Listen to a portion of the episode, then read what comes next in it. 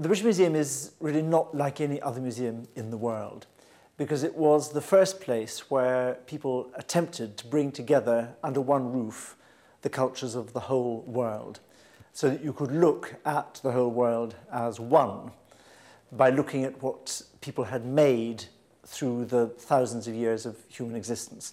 The museum exists to allow the public to study, and about 5 million people come every year. That means we have two huge responsibilities. We have to preserve the things, look after them to make sure that they're there for the future. But we also have to investigate them because the assumption of the museum is that the more carefully you look at things, the more you will find out about them. And every generation can look at things in different ways. Every generation has different questions to ask. And one of our main tasks, therefore, is to find new ways of exploring the objects over the last century, the museum has built up an extraordinary team in-house of scholars and conservators who know how to look after the objects and to examine them.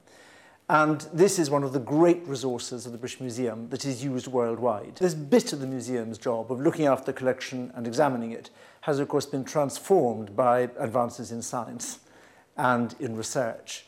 The research, of course, allows us to look much more carefully at what something is made of.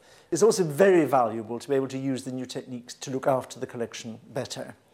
So to find what are the best ways of making these objects available, making them usable, studyable, without them suffering, is one of our big worries.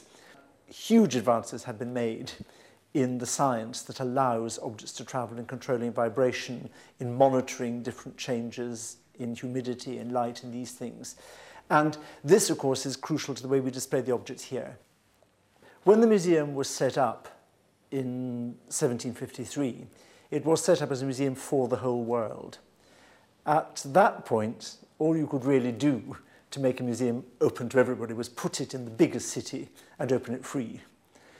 But now, of course, particularly with electronic access, there's a real chance of the whole world being able to use the collections of the British Museum and study them. So the big challenge, I think, is to get as much of the collection as possible available free for study online, with as much information as possible available in the same way, in as many languages as possible. So it's really a publishing of the collection in the widest possible way to the world public. That's the big task of the next, next five years.